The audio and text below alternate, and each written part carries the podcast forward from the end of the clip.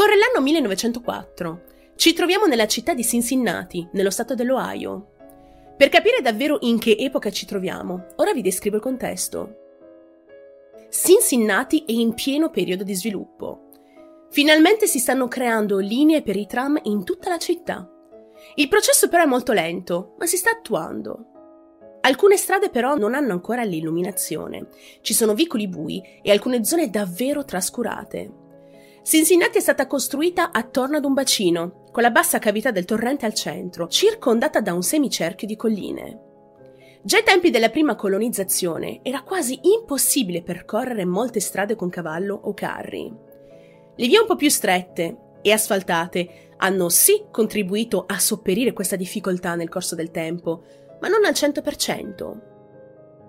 Capite bene che costruire un sistema tranviario o anche ferroviario non era facile al tempo, ma alla fine ci sono riusciti. Sono state installate le prime locomotive diesel e i tram elettrici.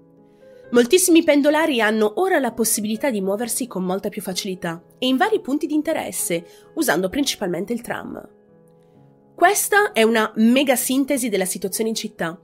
Ma ora addentriamoci in una zona specifica di Cincinnati, il quartiere di Cumminsville. Il quartiere di Cumminsville era, una volta, una città indipendente. Ed è solo successivamente che è stata poi assorbita dalla città di Cincinnati. Oggi è divisa in due sottoquartieri separati, il quartiere di South Cumminsville e North Side. Nel 1904 Cumminsville ha tre linee ferroviarie principali che lo attraversano e il numero di passeggeri è enorme. Per intenderci, un dato recente riporta oltre 20 milioni di passeggeri continui, mentre nel 1904 se ne stimano circa 100. Tutti usano quel mezzo di trasporto perché è comodissimo. Le auto e i camion ancora non infestano le strade. Altri continuano a muoversi ovviamente ancora a cavallo, oppure usano appunto questi tram e i treni. Ed è questo che lo rende un momento unico e forse la cosa è difficile da capire per quelli come noi, nati in un'epoca completamente diversa. Ma questi dettagli sono importantissimi, specialmente quelli che riguardano Cumminsville, in particolare la zona nord. L'estremità north side di Cumminsville ha una linea del tram per la Cincinnati Hamilton e la Dayton, una sorta di treno urbano che va da una città all'altra. Da lì si collegano altre grandi linee, e tutte formano una specie di ragnatela di tram che circonda tutto il quartiere e non solo. Ed è proprio da quelle parti che verrà ritrovata la nostra prima vittima. Mary MacDonald, questo è il suo nome. Mary è una donna che al momento di questa storia sta affrontando alcune difficoltà. Ha 31 anni, due sorelle e ha sempre avuto una cotta per suo cognato.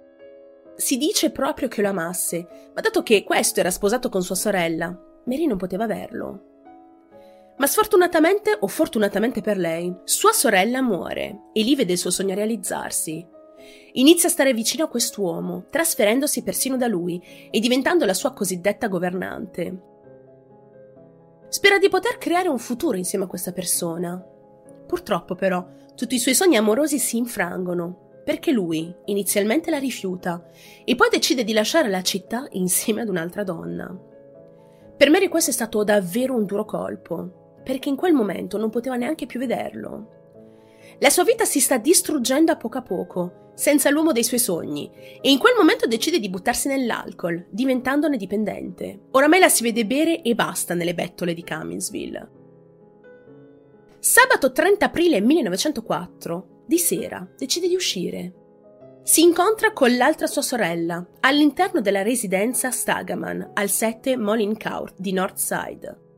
Secondo quanto riferito, Mary, sua sorella e il rispettivo marito, quindi suo cognato Charles, avrebbero bevuto della birra. Intorno alle ore 22, Charles si è offerto di accompagnare Mary a prendere il tram all'angolo di Knoll Town. Una volta lì, Mary e Charles hanno invece visitato un altro saloon e secondo quanto riferito avrebbero bevuto 5 whisky ciascuno. Il barista ha poi riferito che i due sarebbero partiti nelle prime ore del mattino del primo maggio. Charles alla fine accompagna Mary su un tram per tornare a casa, la linea College Hill e Main Street. Per qualche motivo sconosciuto, Mary MacDonald decide di lasciare il tram pochi isolati dopo. Alle 2.05 del mattino, l'ingegnere del motore numero 9, David Shoemaker, ha visto Mary MacDonald vicino ai binari lungo Mill Creek, appoggiata a un palo del telegrafo in una conca sul fondo del torrente. Non la conosce, ma la vede palesemente ubriaca. L'ingegnere David passa accanto a Mary vicino all'incrocio di Ludlow Avenue e la vede ondeggiare con un cappello in mano. Poco più di due ore dopo, alle 4.17, un altro operatore del tram, un altro ingegnere di nome Charles Flavin, scopre Mary MacDonald sdraiata lungo i binari. Aveva subito un attacco terribile e violento. La sua gamba sinistra era stata recisa sopra il ginocchio da un tram in corsa. L'ingegnere ferma ovviamente la sua locomotiva e chiama le autorità per segnalare questo ritrovamento. Che ci crediate o no, Mary MacDonald è ancora viva. L'hanno trovata in uno stato delirante, ha sofferto di allucinazioni e non è mai riuscita a rilasciare una sola dichiarazione coerente prima di soccombere alle sue ferite una volta arrivata in ospedale. È morta prima che potessero curarla ed è stata in grado di dire soltanto il suo nome. La faccenda viene vista in un'ottica molto sospetta. Gli investigatori infatti sono stati interpellati dai media e hanno detto di credere che si trattasse fortemente di un incidente. Non sono convinti che si tratti di un omicidio, perché come abbiamo detto in precedenza, Qualcuno aveva già visto Mary quella sera in uno stato poco lucido. Forse, essendo ubriaca, non si era nemmeno accorta di trovarsi sulle linee del tram e forse non si era nemmeno accorta dell'arrivo del tram. Eppure è stato detto che, oltre a questa ferita alla gamba, aveva un'altra ferita dietro l'orecchio, come se qualcuno l'avesse colpita da dietro con uno strumento contundente. Come vedete, ci sono delle cose che già iniziano a non quadrare, anche perché è stata riportata una seconda ferita molto profonda alla testa, anche in questo caso come se qualcuno l'avesse colpita da dietro. Quindi sì, forse è stata davvero schiacciata da un tram, ma le altre due ferite come potevano essere spiegate? Forse aveva sbattuto la testa più volte contro qualcosa, prima di cadere sulla linea del tram e farsi schiacciare. O forse qualcuno l'ha aggredita. Data la circostanza, gli investigatori decidono di interrogare il cognato di Mary, non quello scappato, ma quello che si trovava con lei quella notte, ovvero Charles. E qui apro una grandissima parentesi, perché la testimonianza di Charles sembra essere stata riportata in modi contrastanti. Cercherò di entrare nel dettaglio di tutto questo, quindi seguitemi molto bene. Tanto per cominciare, molte fonti lo riportano con un nome differente, ovvero John Stagman. Sembra però essere confermato che il vero nome di Charles fosse Charles W. Stagman. Quando è stato interrogato, l'uomo ha detto agli investigatori che era tornato a casa dal lavoro per trovare Mary in giro con sua moglie. Dopodiché hanno bevuto della birra insieme fino alle 22.15. Il 5 maggio 1904 il Cincinnati Enquirer riporta quanto segue. Si preparava a tornare a casa alle 22.15 e la signora Stagman si stava preparando per andare con lei in macchina, quando Charles disse che avrebbe fatto una passeggiata al saloon di Schuler. In quel momento, Mary MacDonald disse a sua sorella che non aveva bisogno di tornare a casa con lei, perché Charlie poteva accompagnarla in macchina. Charles ha riferito erroneamente agli investigatori di aver fatto salire Mary su un tram a Knowlton's Corner, intorno alle ore 23. Più tardi ammetterà di essere stato molto ubriaco quella sera e di aver dovuto chiedere al barista di rinfrescargli la memoria riguardo quella sera. Lui e Mary sono andati a piedi allo Schuler Saloon tra Spring Grove e Hamilton Avenue e lì poi avrebbero bevuto due bicchieri di whisky. Dopodiché si sono recati al saloon di John Wagner in Spring Grove Avenue intorno alle 22.45. Dopo essere tornati allo Schuler Saloon, intorno alle 23, Ognuno di loro avrebbe bevuto un altro whisky e una soda al limone. Il barista, un uomo di nome Frank Stegman, ha detto che erano circa l'1.40 quando i due poi se ne sono andati dal suo locale. Circa 25 minuti dopo, Mary è stata avvistata appoggiata al palo del telegrafo, a pochi metri da dove sarebbe stata trovata alle 4.17. Seguendo questa versione dei fatti, questo significherebbe che la donna sarebbe dovuta uscire dal tram quasi immediatamente dopo essersi separata da Charles, attraversare Mill Creek e poi camminare lungo il sentiero in fondo al torrente lungo i binari di Big Flower. coprendo una distanza di poco più di un chilometro in 25 minuti. La scena del ritrovamento è stata descritta minuziosamente in questo modo. Il sangue sulla gamba era coagulato e la ferita aveva smesso di sanguinare. C'era anche sangue coagulato sul suo viso e sul naso. L'abbigliamento non era in disordine. Dalle apparenze doveva essere lì da circa un'ora. Sentivo odore di liquore dal suo alito. Il cappello è stato trovato a quasi due metri a est e la sua borsa giaceva nelle vicinanze. Il suo braccio destro era sotto il collo e il sinistro era teso come se fosse caduta. Sempre il giornale Inquirer racconta in dettaglio il ritrovamento di Mary. L'uomo ha esaminato il terreno e aveva trovato delle impronte di donna lungo il binario. A prima vista le impronte indicavano che questa persona era barcollante. L'uomo ha poi deciso di seguire le impronte fino al punto in cui è stato ritrovato effettivamente il corpo, trovando anche un segno di piede lungo il sentiero che aveva graffiato lo sporco. Forse era scivolata e caduta lungo il sentiero. Non c'erano altre impronte distinguibili. Eh, mi rendo conto forse di avervi un po' disorientato con tutti questi nomi e dettagli, ma è anche per rendervi l'idea di come i cittadini sono stati informati di tutto questo. Questo caso sembra essere un vero caos e siamo appena all'inizio.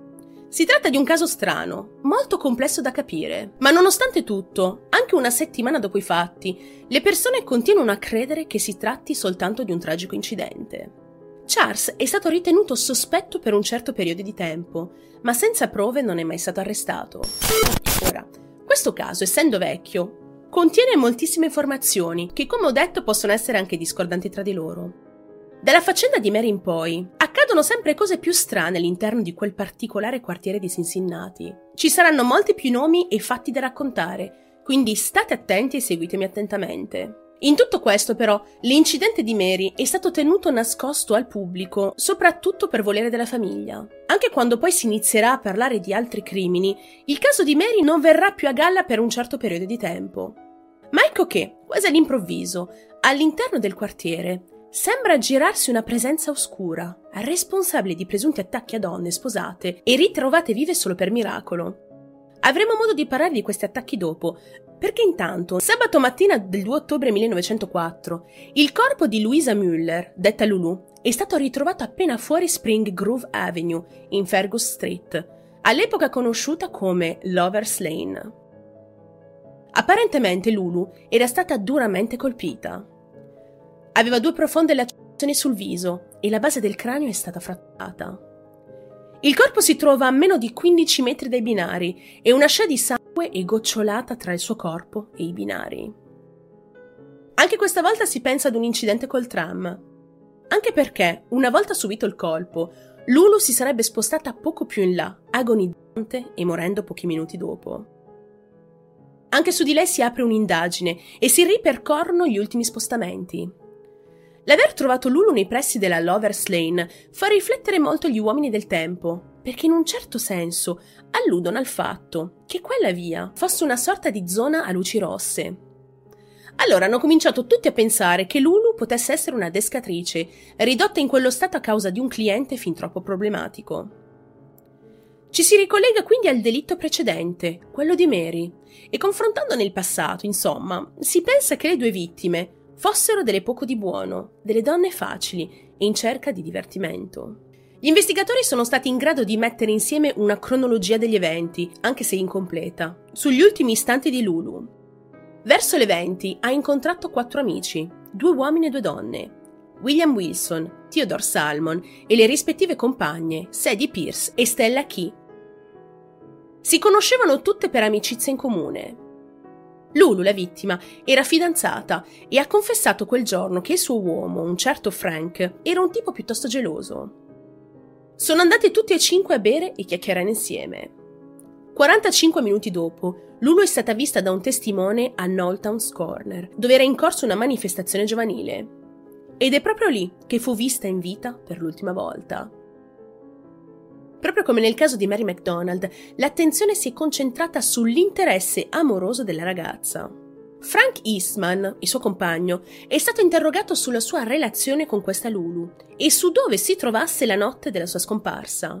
Secondo diversi rapporti, Lulu, in vita, aveva una serie di interessi amorosi e quella sera aveva programmato un appuntamento con Frank. Avevano in programma un incontro molto probabilmente amoroso e questo si doveva fare all'ingresso di Fergus Street, ovvero la via dell'amore, quella a luci rosse. Secondo altre testimonianze raccolte, il compagno Frank non sembrava avere nulla a che fare con questo delitto. Quell'apparente gelosia non ha prove che dimostrino la sua colpevolezza. Ma continuiamo sull'autopsia, o meglio, il controllo medico che si poteva fare a quel tempo, che non ha nulla a che vedere con quello che viene fatto oggi. Viene stabilito che Lulu aveva mangiato l'ultima volta dell'uva, cipolle e pomodori all'ora di cena e lo stato di digestione ha fissato l'ora del decesso intorno alle ore 22. Vi sono 75 minuti di buco in cui non si sa dove la donna si trovasse tra il momento in cui è stata vista a quella manifestazione e la sua morte. Una curiosissima coincidenza è che il punto in cui è stato trovato il corpo di Lulu era lo stesso posto in cui Mary era stata lasciata per prendere il tram. Una fonte poi riporta un colpo di scena. Sono stati arrestati due amici di Lulu, due uomini con cui lei aveva passato la serata, Theodore Salmon e William Wilson. Loro, insieme alle altre due donne, che si trovavano con Lulu quel giorno, hanno dichiarato più volte la loro innocenza e hanno fatto sentire la propria voce. Unendo le informazioni, gli investigatori, anche questa volta si sono ricreduti e rilasciano i due uomini per assenza di prove. Hanno praticamente fatto la stessa cosa con il cognato della prima vittima. La polizia quindi non sa davvero in che direzione andare. Ricordiamoci anche che siamo in un tempo in cui non si hanno gli stessi strumenti tecnologici attuali. Questo deficita molto l'investigazione, specialmente quando si tratta di un caso difficile. Ora ci sono due donne molto simili tra di loro, presumibilmente promiscue, che hanno perso la vita in un quartiere relativamente tranquillo. Finirà tutto questo? Mi duole dirlo, ma ancora no. Ed è qui che arriva la nostra terza vittima. Anche su di lei e su tutto quello che è successo in questo punto della storia c'è davvero tanto da dire. Ma parliamo prima della tragedia. È il 2 novembre 1904. La donna in questione è Dorothy Hannaford, che aspetta il tram vicino a dove è stato trovato il corpo di Mary MacDonald a maggio. Sono circa le 19.30. Dorothy ha notato sul lato opposto della strada un uomo basso, piuttosto massiccio, con addosso un cappello floscio, pantaloni scuri e una giacca scura, che si trova in piedi per metà dietro un albero. L'uomo sembra nascondersi, o forse è in attesa di qualcosa. La sua faccia non è molto ben visibile, ad un certo punto, l'uomo misterioso inizia a guardare proprio Dorothy. Lui emerge da dietro l'albero e inizia ad avvicinarsi a lei. E non sembra avere delle buone intenzioni. Ma proprio in quel momento arriva un tram e scende da lì un giovane. Il presunto stalker decide quindi di ritirarsi dietro l'albero. Poi arriva il tram e Dorothy sale e se ne va. Un'ora dopo circa, sempre allo stesso luogo, la signora Unkbach e la signora Agerdom hanno riferito che un uomo bestiale era spuntato da dietro gli alberi e aveva afferrato la signora Unkbach per un braccio. Lei, per difendersi, ha dato un pugno in faccia all'aggressore e lui, così facendo, è fuggito. Venti minuti dopo, a Motorman X è stato visto questo stesso stalker. Era sempre nascosto dietro gli alberi, aspettando che le linee passassero. Da lì in poi nessuno ha avuto problemi, la giornata nebbiosa a Cumminsville è continuata come di consueto. Ma la mattina del giorno successivo, a due passi dal punto in cui Dorothy aveva notato questo stalker, a due passi da dove lo stesso aveva afferrato la signora Hunkback per un braccio, a due passi da dove è stato visto attendere il passaggio dei tram, la terza vittima, la diciottenne Alma Stenigweg, è andata incontro alla sua fine. Il cognome di questa donna varia da Stenigweg a Steinway, ma sembra appurato che il suo cognome si scrivesse così. Comunque, Alma è stata attaccata intorno alle 21.15 del 2 novembre, quindi lo stesso giorno in cui è stato visto lo stalker. Dall'esame della scena del crimine, gli investigatori sono stati in grado di dedurre che Alma era stata aggredita con un oggetto contundente, proprio in mezzo alla strada. La sua testa era stata colpita da un colpo così feroce che l'oggetto aveva toccato anche il cervello, lasciandola in una pozza enorme di sangue.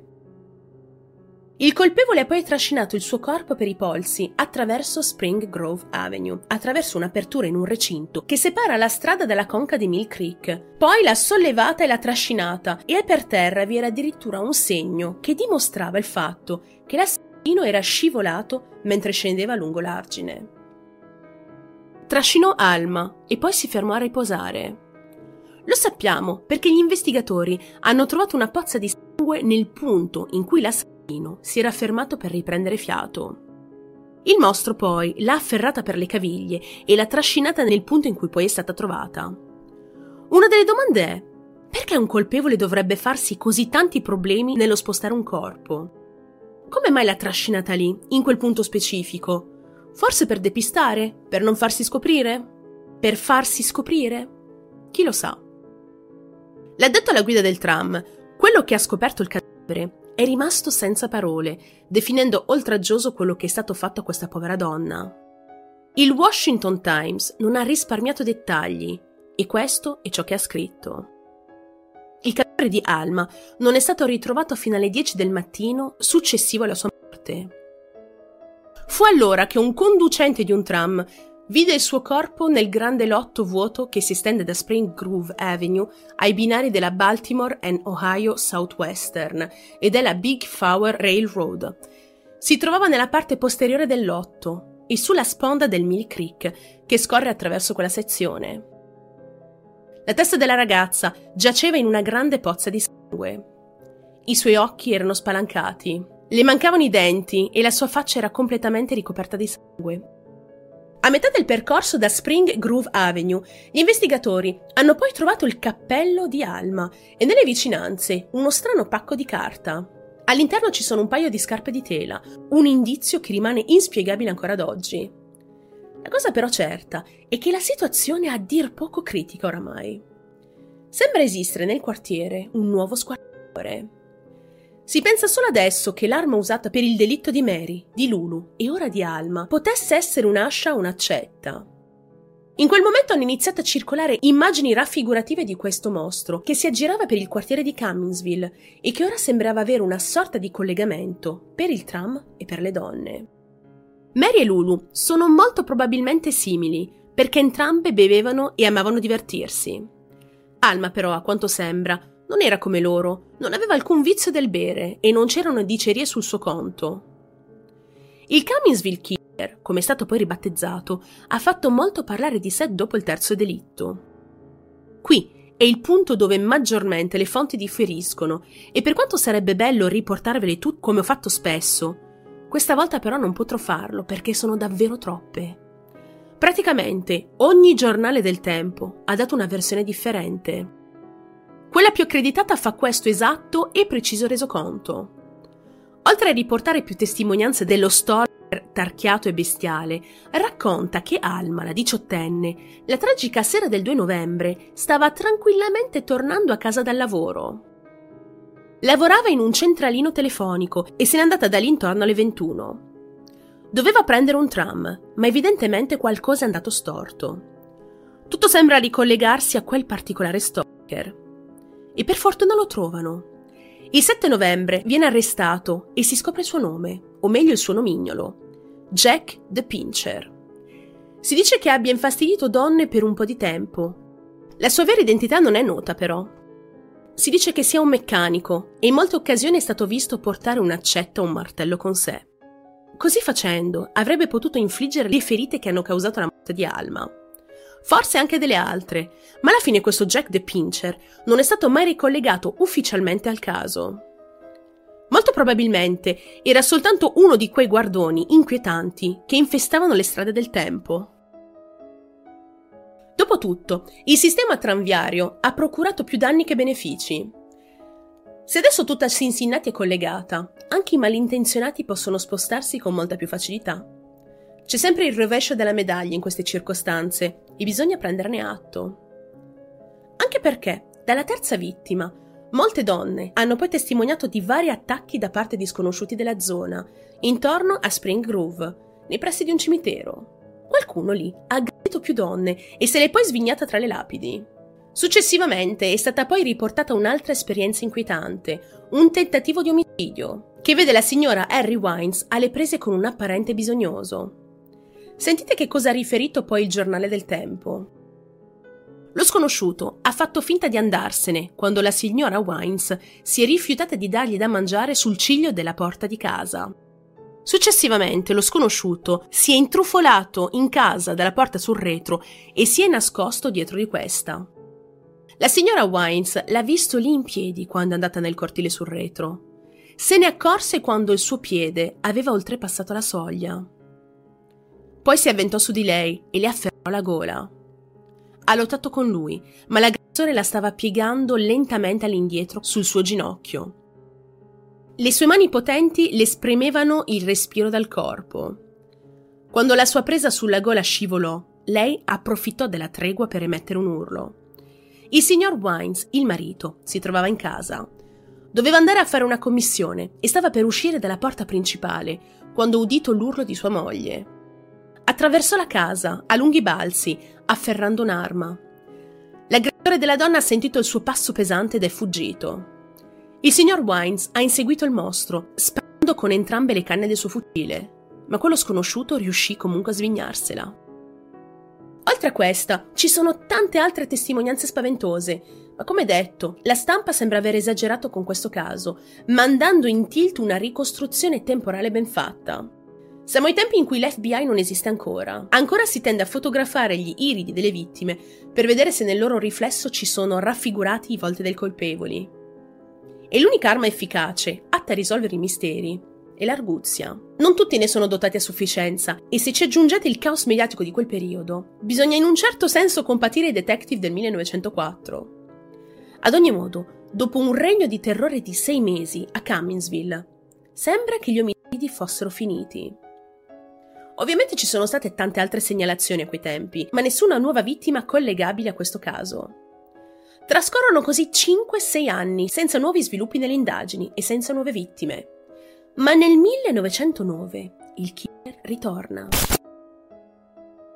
Alla vigilia di Capodanno del 1909, il 31 dicembre, Anna Lloyd, di 43 anni, finisce di lavorare intorno alle 17.30 e si avvia per tornare a casa. Anna lavorava come segretaria alla Wiborg Hanna Lumber Company. Nellie Erancourt, una sua collega di lavoro, è praticamente una delle poche ad averla vista per l'ultima volta in vita. Questa collega di lavoro dirà in seguito che nei tre mesi precedenti Anna non era mai tornata a casa da sola, ad eccezione di quel giorno. Purtroppo, quel giorno sarà l'ultima volta in cui avrebbe cercato di rincasare. Il corpo di Anna Lloyd è stato scoperto vicino allo scalo ferroviario CH&D, non lontano dal punto in cui Lulu aveva trovato la morte più di cinque anni prima. Il cranio di Anna, questa quarta vittima, è stato brutalmente colpito in modo molto simile alle vittime precedenti. Era stata imbavagliata con la forza, con una sciarpa, e aveva combattuto per la sua vita. Aveva anche la gola tagliata. Nessuna ferita del genere era presente sui corpi di Mary, Lulu o Alma, il che era molto strano. Questo vorrebbe dire che il killer è stato ancora più brutale in questo quarto crimine, o forse potrebbe trattarsi di un altro assassino. Ma non è finita qui. Sulla scena è stata trovata anche un'altra prova. Nel pugno chiuso di Anna, gli investigatori hanno scoperto una singola ciocca di capelli neri, apparentemente, con molta probabilità, appartenente al colpevole. Ma sfortunatamente siamo quasi nel 1910. Il DNA non può essere ancora analizzato come lo facciamo noi. E a pensarci, fa davvero rabbia sapere di questa unica prova, scoperta in un tempo così lontano, che giorni nostri avrebbe potuto aiutare a risolvere il caso. Anche questa volta i giornali e le radio tuonano di notizie circa questa nuova vittima e non ci mettono molto a ricollegarla ai casi di quasi sei anni prima. L'area tranviaria dei delitti è stata ribattezzata come Murder Zone. La polizia anche questa volta non ha le idee molto chiare. Arrivano a dedurre che questo ultimo crimine sia stato premeditato e non eseguito sul momento come gli altri. Un macchinista ha dichiarato poi di aver visto tempo prima due uomini costringere una donna a terra mentre il suo mezzo passava davanti alla compagnia presso la quale lavorava Anna. A queste ne seguono altre di dichiarazioni. La polizia ha parlato con la famiglia e con gli amici di questa donna e si viene a sapere una cosa molto, molto inquietante. Anna aveva parlato con i suoi familiari dei problemi avuti con un collega di lavoro, un uomo ossessivo che le aveva fatto provare una certa paura. Un'altra fonte però riporta dettagli molto diversi. Secondo un'altra fonte, quindi, si dice che il corpo sia stato ritrovato da due ragazzi o da un passante. I poliziotti hanno poi ritrovato anche la borsa di Anna a più di un chilometro di distanza dalla scena del crimine e i soldi che c'erano all'interno erano spariti. Emma Lloyd, sua madre, è stata descritta come una donna molto malata, aggravata da questa tragedia, mentre suo marito, il padre della vittima, il signor Edward Tegg, ha insistito affinché la polizia facesse un lavoro migliore per trovare i colpevoli dell'omicidio della figlia. Le tensioni intorno all'omicidio sono diventate così alte che per qualche tempo le autorità hanno creduto che ci sarebbe stata una sommossa da parte dei cittadini. In risposta alla paura e al malcontento generale, il Consiglio Comunale di Cincinnati ha annunciato una ricompensa di 2.500 dollari e i membri della Lumber Company, l'azienda presso cui lavorava la vittima, ha emesso una ricompensa più alta, ovvero 5.000 dollari. Sono tutte cifre molto alte per l'epoca. La storia qui tocca dei punti delicati, perché nonostante il timore della sommossa e il grosso sdegno generale, sembra che il caso specifico di Anna sia diventato cold nel giro di poco tempo. Fino al giorno della lettera. Ebbene, la polizia ha ricevuto una lettera da un individuo che si era firmato come SDM. L'autore di questa misteriosa lettera ha dichiarato di avere delle informazioni sul caso e di poter chiarire moltissime cose. SDM non ha mai mantenuto la promessa e non si è proprio più fatto vivo. Si può credere che si potesse trattare soltanto di una farsa, un pessimo scherzo da parte di qualcuno che al tempo voleva soltanto fare notizia. Ma non sarebbe servita comunque questa lettera, perché a far notizia è l'ultimo diritto del killer. Il 25 ottobre del 1910, Mary Hackney, di 26 anni, è stata trovata con il cranio schiacciato e la gola tagliata. Il responsabile aveva inflitto una dozzina di ferite evidenti alla testa della vittima, inclusi due colpi terribili e potenti al cranio. L'arma del delitto è stata molto probabilmente un'accetta simile a quelle usate da un falegname, ma dato che Mary aveva la gola tagliata. Si pensava che potesse essere stato utilizzato un coltello affilato o un rasoio. Sebbene il crimine si sia svolto all'interno della cosiddetta murder zone, il delitto di Mary è stato leggermente diverso dagli altri, poiché è stata trovata all'interno della sua stessa casa, in Dane Street, e non nella zona del cimitero o adiacente al passaggio del tram. I sospetti inizialmente sono caduti sul marito di Mary, il signor Harley Hackney. È stato considerato sospetto anche un giovane inquilino della coppia, un tale Charles Eckert. I due uomini hanno poi dichiarato di aver trovato il corpo di Mary intorno alle 18, quando sono rincasati dal lavoro insieme.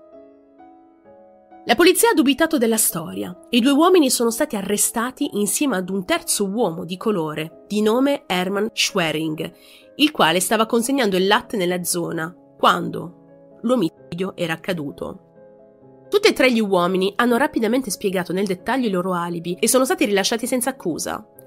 Inutile che vi dica comunque lo scandalo che hanno dovuto affrontare e patire per il resto delle loro vite.